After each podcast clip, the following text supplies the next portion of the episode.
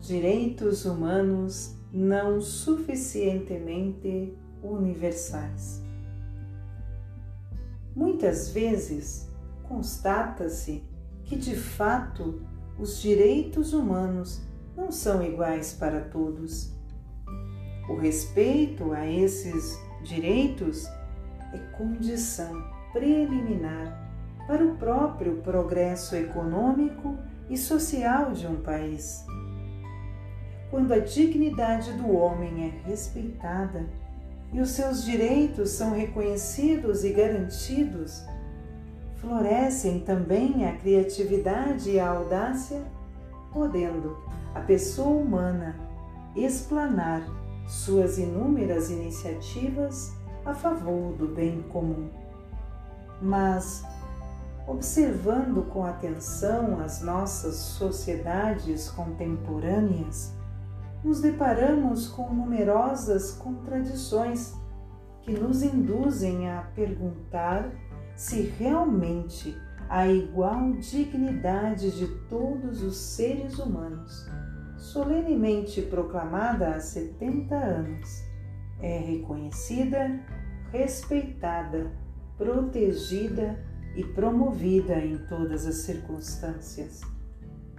Persistem hoje, no mundo, inúmeras formas de injustiça alimentadas por visões antropológicas redutivas e por um modelo econômico fundado no lucro que não hesita em explorar, descartar e até matar o homem.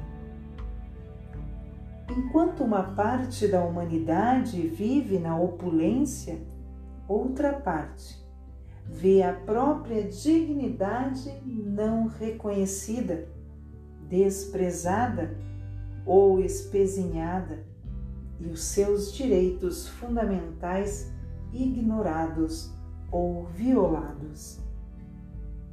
O que isso diz a respeito da igualdade de direitos fundada na própria dignidade humana? De modo análogo, a organização das sociedades em todo o mundo ainda está longe de refletir com clareza que as mulheres têm exatamente a mesma dignidade e idênticos direitos que os homens. As palavras dizem uma coisa, mas as decisões e a realidade gritam outra. Com efeito, duplamente pobres são as mulheres que padecem situações de exclusão, maus tratos e violência porque frequentemente têm menores possibilidades de defender os seus direitos. Reconhecemos igualmente que, apesar de a comunidade internacional ter adotado numerosos acordos para pôr termo à escravatura em todas as suas formas e ter lançado diversas estratégias para combater esse fenômeno, ainda hoje, milhões de pessoas, crianças, homens e mulheres de todas as idades, são privadas da liberdade e constrangidas a viver em condições semelhantes às da escravidão. Hoje, como ontem, na raiz da escravidão, está uma concepção da pessoa humana que admite a possibilidade de tratá-la como um objeto.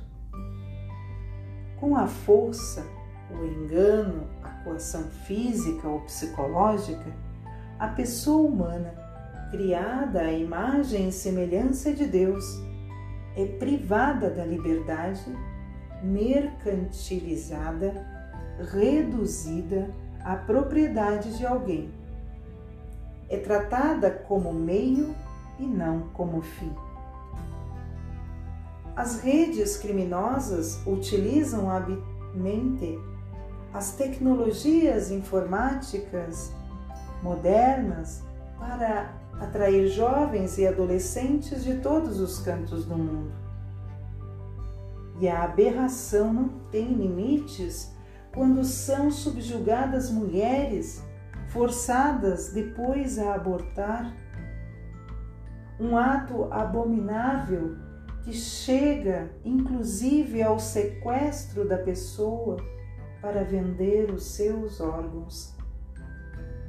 Isso torna o tráfico de pessoas e outras formas atuais de escravidão um problema mundial que precisa ser levado a sério pela humanidade em seu conjunto, porque, assim como as organizações criminosas usam redes globais para alcançar os seus objetivos, do mesmo modo, a ação para vencer esse fenômeno requer um esforço comum e igualmente global por parte dos diferentes atores que compõem a sociedade.